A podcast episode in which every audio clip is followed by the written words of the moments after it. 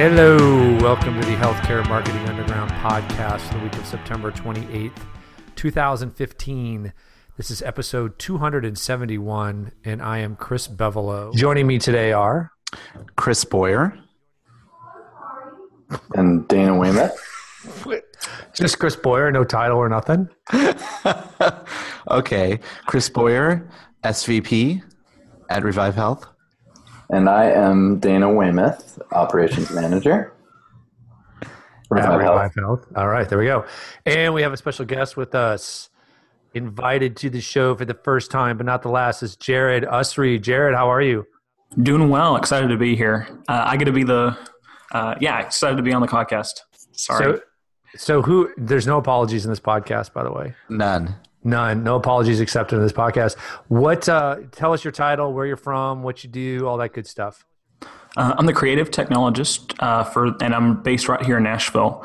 Um, we actually help people with CRM, marketing automation, uh, kind of bring some expertise into how to roll digital marketing out with all the platforms that are required. You know, uh, getting these things to work together is not always an easy task, but when they work together, you can really get some cool results. Yeah, for sure. And you've been with Revive for how long now? Uh, a month and a half, I think. A month and a half. Wow, already. Jeez. That's crazy. Well, welcome to Revive Health, obviously, and welcome to the podcast. We're glad you could join us. Mm-hmm. We've got some good stuff to talk about. We Let's do. see. Uh, first of all, I'm not going to read through the litany of speaking engagements. We'll do that every other podcast. That'll be our thing. Uh, but you can always find out where we're speaking at our website, thinkrevivehealth.com backslash speaking. I don't know if that gets you there. Try it, see what happens. Let us know. If you get a 404, let us know. But it's on, it's on the site. Otherwise, have fun. You'll find it. Uh, let's Nice. Any other like quick announcements? Important announcements? Um, Dana's, just- Dana's got nothing. uh, Dana, what do you got? Nothing. He said nothing. He shook his head. By the way, backslash backslash speaking does not work, but backslash events That does. does. There you go. Yes. Nice. Just so you know. Thank you, Mr. Boyer. Thank you very much. Sorry, just keeping it real. Keeping it real. All right. Well, we've got at least two topics, maybe three. Um, Some good ones. some good ones. Uh, this first one, I think, is not healthcare focused, but it's certainly impactful of healthcare. If that's if I can say that in that horrible English that I just did, uh, and that is, I don't know how new this is. This isn't really new. Uh, I don't think. I mean, it's really tied to the announcement of iOS nine uh, and Apple enabling ad blocking on iPhones. Awesome. Now, why I say that's not new is if I'm if I'm not mistaken, hasn't that been around for a while? Apps that allow you to do that. Yes. Certainly on your desktop have been around for a while. And on your mobile phone, um, you've been there are apps that were able to block um, uh, mobile ads that were appearing um, in in various iterations, you know, ver- through apps or through the the internet on your phone up until now. But this is now like the first, I guess, official release, right? Um, of a- Apple releasing ad blocking apps that they actually support. So So they're not releasing the apps; Well, they're yeah. allowing the apps to work. Is that the best way to put it? Who Yeah. knows what's going on here? Jared, do you know? Yeah, uh, so I think Safari by default would not let uh, apps like change the way it worked. It wouldn't uh, block apps or block tracking code. So now they're letting these independent apps kind of take control of some aspects of Safari, the way Safari functions. Cool. So, to me, there's one reason this is happening. I want to see if you guys can guess what the one reason is. I don't know if I'm right, but I have I have a theory. Is it may be even in these articles? We've got a couple articles to share. I haven't read them, but I know enough about the situation. But to me, there's one reason Apple's doing this. What would you guys think is the reason? If you had to pick one reason, what would it be? Um, I would. Only I one, would I would theorize that Apple is going to be getting into this ad space very, very soon, and so they want to. They're okay with uh, doing this so that they can uh, integrate their ad platform in the near future. Okay, That's my theory. Dana or Jared? It's a good one. I kind of think that um, it's so websites will be faster on mobile networks, especially. I think it's hard uh, for websites to go back, uh, go fetch the ad, decide which ad to send, and then pull all that information back at one time. And so I think it'll be, you know, some of these ad block apps are going to promise four times fast, up to four times faster speeds. Uh, so if that actually delivers that, I don't know, but uh, it would be, you know, great to have a, a little less content on the page for sure. Uh, what Jared's talking about is what Apple is now calling metal. They're bringing some metal, is what they're saying, and it's going to improve speeds across their platforms. It's a funny. What, what they call it metal? M E T A L? Yeah. Like, really?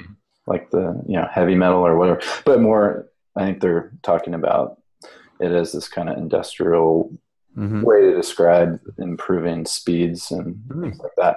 I think um, the, I think the advertisers would call it metal M E D D L E. Ha ha ha. ha. nice. Real quick, my guess is that they're listening to their consumer base. They're hearing from the people. Oh, you guys are so sweet. Yeah. I know. It's so pure. What it's do you so think, Bevolo? I've been around too long, way too cynical. I think uh-huh. this is a play to really try to start cutting down their two major competitors at the knees, which are Google and Facebook, mm. both of which are ad driven mm-hmm. uh, entities. And I think they see them as their top competitors uh, in many different ways. So to me, that's what's behind all this. And, and I think what Jared's talking about and what Dan's talking about is, is true because I think uh, most people, I think, theoretically would would prefer not to have ads in there. And, you know, if they didn't have to think about the consequence of that and I do think it, you know, it's possible that it'll be faster, and that certainly gives Apple mm-hmm. cover for doing this. Uh, and I, I, maybe I don't know what the hell I'm talking about, but that that when I first heard this, I'm like, well, who benefits and who loses in that situation? Mm-hmm. And yes, we're hearing from all of the publishers that are losing, uh, but uh, I think there's also going to be hits from Facebook and hits from now maybe I'm wrong. Maybe you know Jared or one of you guys can tell me that this doesn't even impact uh, Facebook's app, uh, and so therefore my theory is full of bleep, uh, which is definitely possible. But that's the first thing I thought of. Well, I think it's interesting because I don't think it necessarily will affect Facebook's app, but mm. of the top 100 websites, um, Ad Age put, published an article recently that talked about um, a report from ClarityRay, and they said that nine percent of all impressions on websites were blocked by ad blockers already. So if that's one tenth of revenue for these advertisers, you know that's a huge amount. So yeah. I mean, it's going to hit them. Some I mean, that's going to hit the bottom line somewhere. Yep, and that's what we're hearing, right? That's the article we have is from, uh, I believe it's the New York Times, but there's articles right. everywhere uh, about uh, publishers crying foul like hey you know you don't get you're not getting a free lunch here. What's going on? Uh, it's interesting to me that uh, one of the producers of ad blocking apps removed uh, his program from the app store and actually offered refunds to those people who had bought it um, saying quote let's see saying that while stop stopping ads does quote benefit a ton of people major ways they also hurt some, including many who don't deserve to be hit. Unquote. So where where do you guys all stand? wait, wait, those who don't deserve to be hit. Are we talking about advertisers? Yes. Yeah. Okay. So, or well, not necessarily. I mean, there also could be arguments like, "Hey, I, um, I want the ads. I, I want to be deliver. I want information. I don't care whether it's advertising or content. I'd like information that's relevant to me. But I'm assuming what he means is publishers, advertisers. Mm-hmm. So I don't know where you guys stand and all that. Well, I'll offer my opinion about that. I mean, I think that first of all, that argument about people wanting ads, when you say it like that, I think if you do a poll or a survey, do you want ads on your, you know, phone or whatever? No. I think the majority of people say no. But what you're talking about is um, wanting relevant content. If you phrase it that way, then you know the ads become a positive thing, right?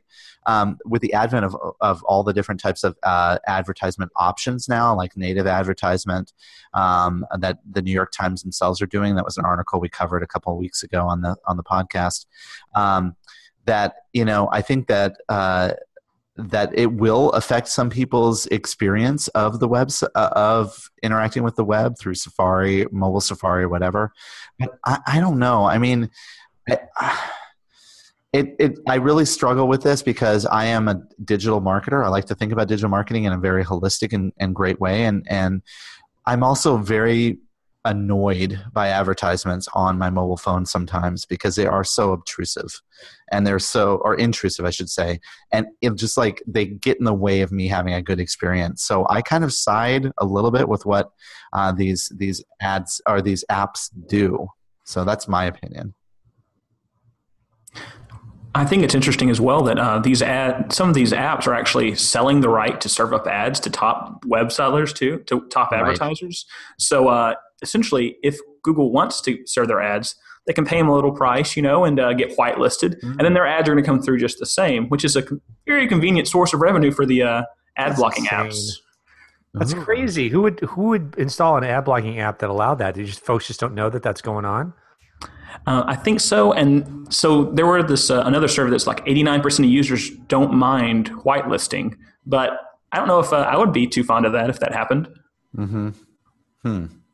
That is yeah. interesting. I mean, if I could whitelist it, that's that's one thing. If I, as the consumer, could say yes, let's do that. But if it's the app, the app basically extorting money from advertisers, saying you're not getting through unless you pay us a little shit, then I don't know.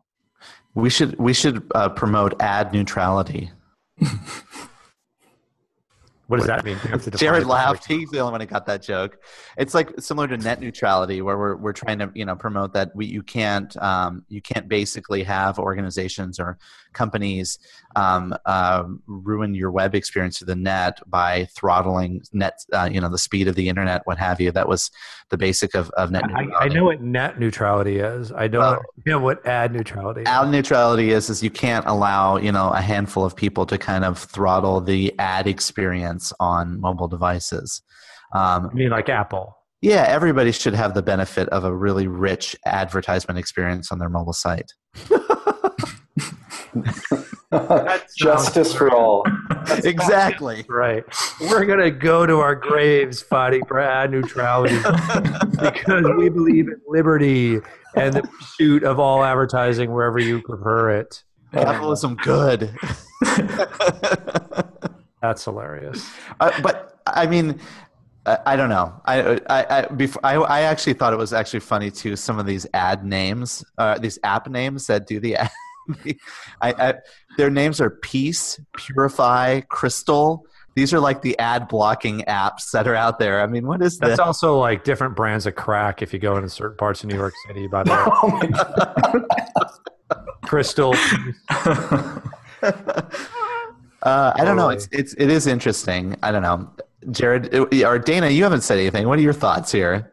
Well, one of the things I was thinking about is that um, aside from the, the crack part of it, um, that it tends to in these scenarios end up what what the point they're trying to make is punish some of those companies or those advertisers that really need this space, and it doesn't end up um, hurting the big dogs, right? So they have ways to, um, you know, use the technology, sort of what Jared was talking about, you know, the whitelisting and, and kind of be above the the law of it or whatever you want to call it. And so, you know, they, they tend to find ways to, to stay in that um, environment, whereas those that really actually need the exposure end up getting hurt by it um, because they, they don't have enough um, revenue to actually you know pay to get through that kind of thing and, and things like that. And so for for me if i'm just being the consumer i'm like this is the best thing ever. Wouldn't it be great to sit and read a whole article without by accidentally popping up about five different things as i'm just trying to scroll down to read? Yes i i would really like that. But kind of thinking about it um, you know more on a business side of things i think i think it's really tough to your point, Boyer, to find justice for all. And um, it, it, really is true. I think it is very um, unequal. So you're with me, ad neutrality, I'm right? I'm ready. Meanwhile, at the Hall of Justice, yeah. that's one of my 19, 1970s Super Friends. I'm ready to pick it outside of where we need to do it. well, well, well, occupy Wall Street. Yes. Yeah. There's funny quotes in here that they, you know, John Gruber, who's a very famous blogger, um, publishes Daring Fireball. Uh, you know, of course, now he's upset because why is he upset? Because he's losing money. Uh, and he said it's wrong if an ad blocker stops all type of ads. And his quote is, the ad work the ad network I'm part of, the deck, only serves ads that are fast to load and don't track you, which is good. In my opinion, they're good looking ads for high quality products and services. Woo. Why block that? Like what? That's that's squirrel. Right. You just go, well, dude, because it's blocking what I want. I mean, um, of course he realizes that it must be so hard. I think for some of these bloggers who I think typically would come down on the other end of something like this. Um, but as soon as their revenue's threatened, uh, all of a sudden it's like this. Yeah, it's like grab the pitchforks and the and the torches. We're marching on Washington. It's it's really interesting. I don't know. Is it, it I mean, this kind of reminds me too. Uh, there was one line in here. What was it? Um, says, uh, was it David Jacobs where he said that publishers will need to really find, will really need another way to make money. And I'm, I, and it almost it, it, it mirrored what, what you're saying about newspapers and how they're crying about how everybody's going online and now their subscription rates are down. Is mm-hmm. this the, the end of online advertising? Or is this you know is this a, a one of those those disruptive changes in online advertising? I really don't think so though because ultimately i mean how many although it's a top loaded apps these are the, some of the top loaded apps um, or top downloaded apps i should say how many people run an ad blocker on their app, on their phone? I mean let's do a poll. Do you chris? I don't know. How about you jared? No not today. Dana? No i don't. Will you after this article Maybe. I mean, I got to be honest. I didn't really know these things existed before this Right. all broke with Uh-huh. the Um, definitely worth considering. Hmm. Yeah. I don't. I don't. I mean, it's it's not like it keeps me up at night. I'm not like going, damn these ads. I mean, there are certain times like I go to Vanity Fair and read a columnist uh, on a, easily a weekly basis, maybe a couple times a week, and every time I go there on my phone, there's an ad that pops up. Yep. Covers up the Mhm. entire screen. And I got to find the little X, and I got to make sure I, I hit it right on the X because if I don't, it's taking me to the advertiser. Yep. right Uh, and that is really annoying. Um, but it's not annoying to the point where I'm not going back to this content. And I also intellectually understand that you, you don't get a free lunch, and that if these publishers aren't getting paid to do what they do, they're not going to do it anymore, and therefore the content goes away. So I would rather have um, a little bit of intrusiveness to keep the content I'm after. Uh, it earlier made me think about. It's really interesting. It made me think about broadcast TV and what you know people were willing to have commercials for 60 years on their on their TV, and then cable comes along is like, hey, you know, you can have you can pay for your TV and not have commercials, but hell, if you got if you've got satellite or cable, you're still getting the ads, I mean, you're getting taken both ways. So you know, it's it's interesting, and I think that happens with the New York Times. It happens with others that have a paywall. It Doesn't mean you don't have advertising. You're paying and having advertising. So uh, I don't know what the solution here is, but I don't know that it's getting rid of all the ads. That's me personally. Well, and then what about, you know, I think it's ironic too that looking at this article online that there's ads all around it again. And then at the bottom, the New York Times has a has a pop-up window of their own ad that says, "Don't miss a single story with this special offer get 8 weeks free," which is like trying to promote them to aver- to subscribe to the New York Times. Is that going to be impacted by this? I don't I doubt that that would because that's coming from, you know, that's an ad, but that definitely is coming from the publisher. It's kind of like the Facebook thing, right? Where I doubt we're going to get into um, into Facebook advertisement because Facebook owns that app experience. But I thought you said the Facebook app wasn't really an app; it was just a mobile site, Boyer. Like It is. a podcast or two ago. It is, but still, that experience. I mean, it's captured. It's like this. Um, you know, if I, I, I don't know, maybe I'll download one of those apps. Maybe I'll download the Peace app or the Purifier app and uh, try it out. Uncle Spanky's crack app. load this article up and see if that New York Times native ad that's built into it at the bottom of the page appears on the mobile phone because of that. You know, Interesting. Jared, you got anything? What's your what's your overall opinion on this whole thing? Where it should go, or where where you think it needs to go? Well, I think one thing that's really cool is that advertisers, you know, they have their own ways to fight back. Um, Washington Post, for example, they decided to start putting a little uh, pop up that says this content's blocked unless you disable your ad blocker. And so they're kind of, you know, fighting back a little bit. And so, uh, and, you know, ultimately they can get any content they want to. So I think if publishers really want to get out of that game and turn to more subscription models, you know, that may support that. But uh, I guess the question still exists: Can you do a subscription model and still support the business, or can you just block all your ad block customers if everyone's doing it? Or you know, just uh, how can how can publishers make money online? Maybe still, it's just still the defining question of uh, maybe the next few years. Yeah, for sure, for mm-hmm. sure. And I like that. I like that they're doing that and they're fighting back. And I don't know. I would, I would, I would assume, and I haven't seen research recently, that it would be very difficult for any larger publisher to stay afloat financially just through subscriptions. I mean, I think they've got to have that ad base. I could be wrong about that, but um, they usually, you know, the New York Times is not a lot, Star Tribune's not a lot. Uh, you know, it's just not a lot of money uh, that they're pulling in for mm-hmm. individuals. So, I, again, I could be wrong there, but. Mm-hmm. All right, we'll have to keep an eye on that because obviously that. Let's tie it all back. Bring it home. Bring it home all relates to what we're doing, right? Because uh, we're we're big on digital. We're big on digital mm-hmm. marketing and digital advertising and social media advertising, and we're big believers that everything's moving to the mobile space. So uh, those are two trains that are on a track, potentially a collision track. So we have to help our clients think through that.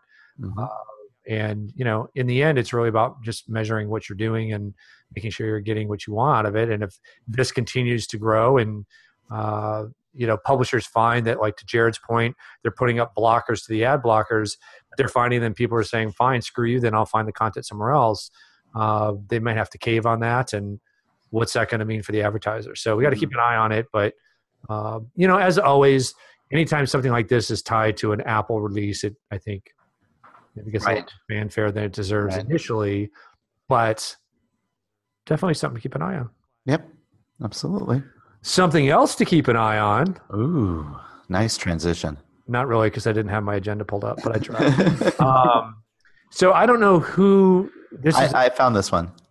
Oh, I wasn't done with my sentence. I was going to say I don't know who is going to interrupt me first, but it was. I don't know who. I actually was going to say who's who found this one. So this is called teaming up the symbiotic relationship between sports and healthcare. Uh, do you want to set this up a little bit, Boyer? I sure do. And I think the best way to set it up is to read the first paragraph. So close your eyes, podcast listeners, and imagine this the roar of the crowd. Let's go, Yankees! The taste of the hot dog. Pass the, the joy. The, the joy you feel when your favorite player scores a touchdown. Way to go, Randy Moss! Yay! Home run or slam dunk. There are sensations there are sensations millions of Americans have collected in the in their consciousness.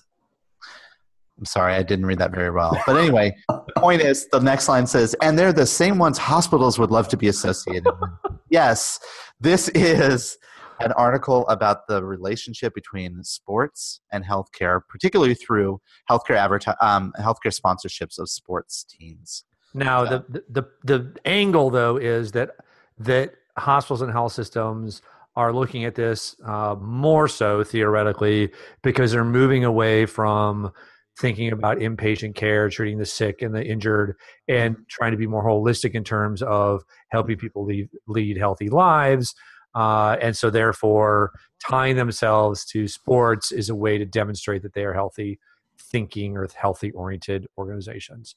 I believe is the this particular article which showed up in Becker's Hospital Review. That's right, Becker's Hospital Review. Yeah, it's exactly right. I mean, they're they're talking about um, you know how you how hospitals and healthcare systems of today are using sports sponsorships um, to really bring forward sort of that healthy the healthy um, healthy and health and wellness approaches, the health and wellness marketing, um, developing sort of uh, relationships with the community through you know a variety of different ways um, a, a, variety of different partnerships um, that they make with these local professional athletes, and that the professional uh, the professional sports teams are also seeing benefit from this. Right?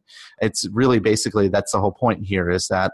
Um, they're positioning these these partnerships or these sponsorships as being, uh, you know, something that the industry has been waiting for, even though we've been doing this for a number of years in healthcare. Yeah, I mean, I, I get it more from the hospital side, um, mm-hmm. mm-hmm. but I mean, for for example, they talk about the Giants in here, and they talk about the Broncos. I mean, here is an industry, the NFL, that is struggling mightily with the perceived health impact of its sport. Mm-hmm. Uh, and I don't know that partnering with health systems is going to make people go, oh, okay, well, it's healthy.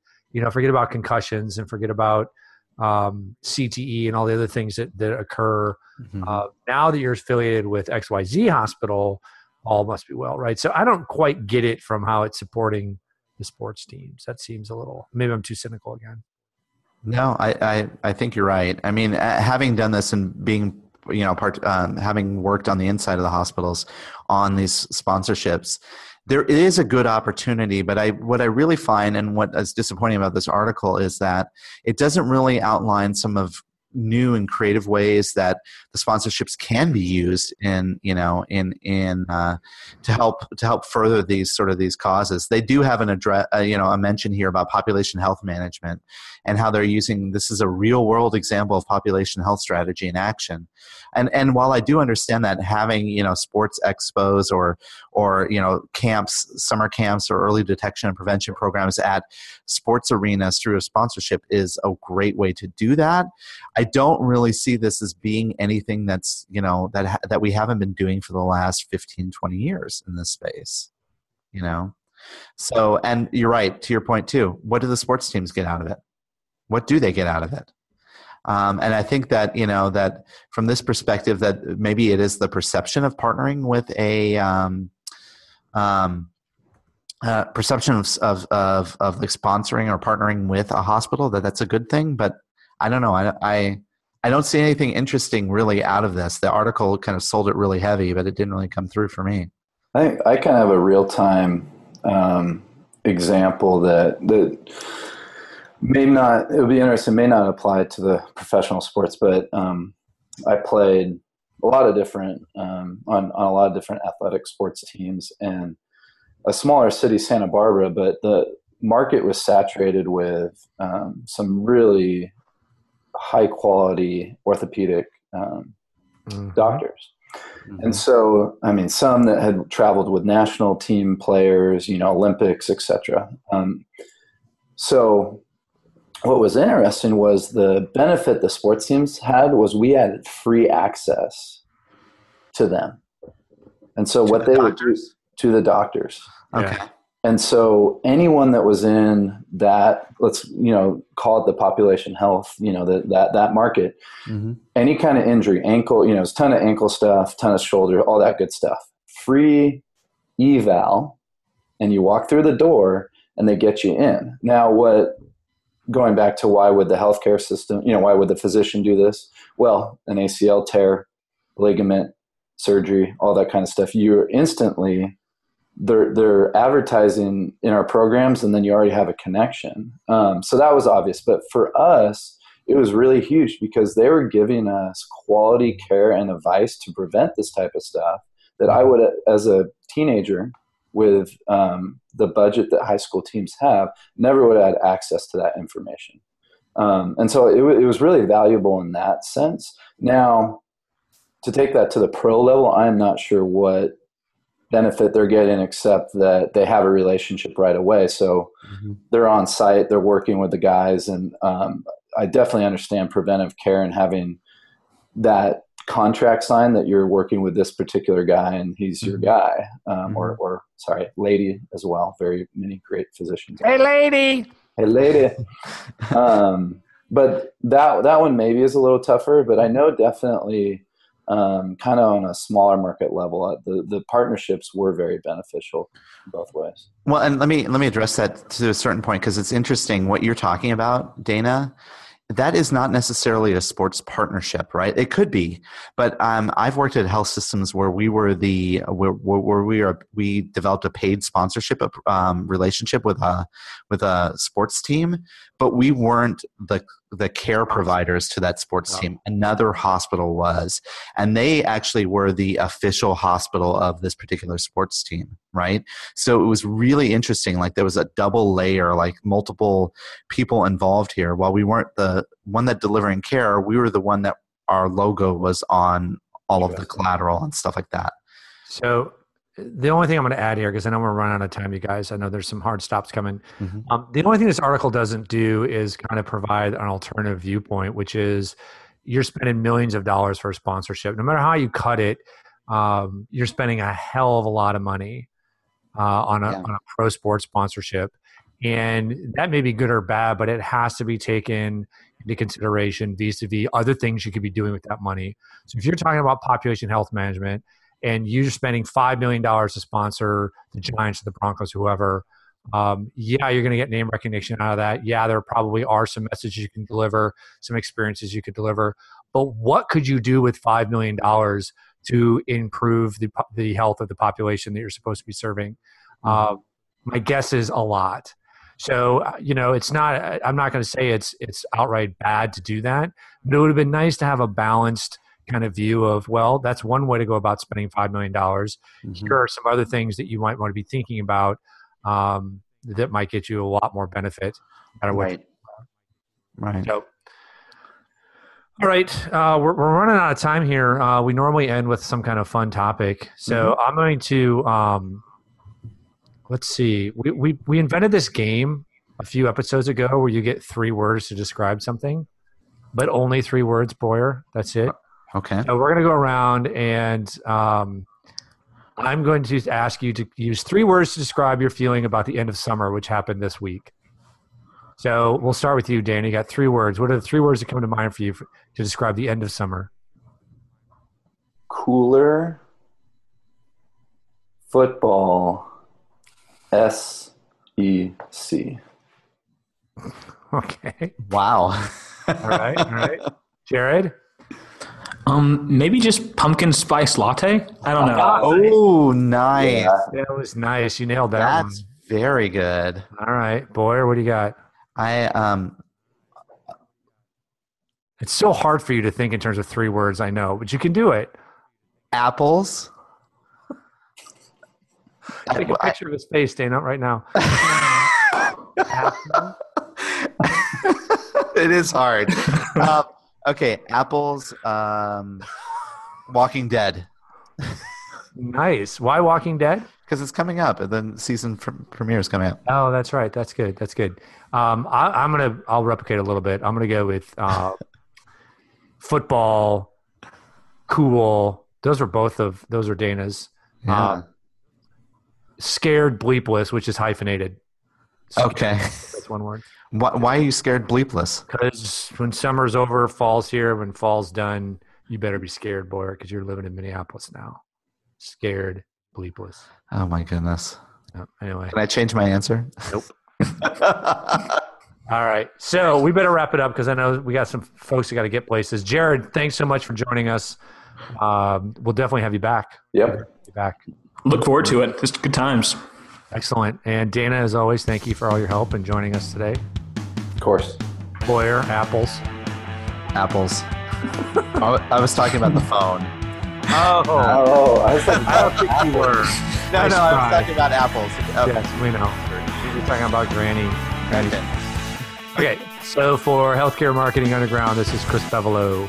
Chris Boyer. Dana Weymouth. Jared Usrey. Thanks for joining us, everybody. We'll talk to you next time. 欢迎。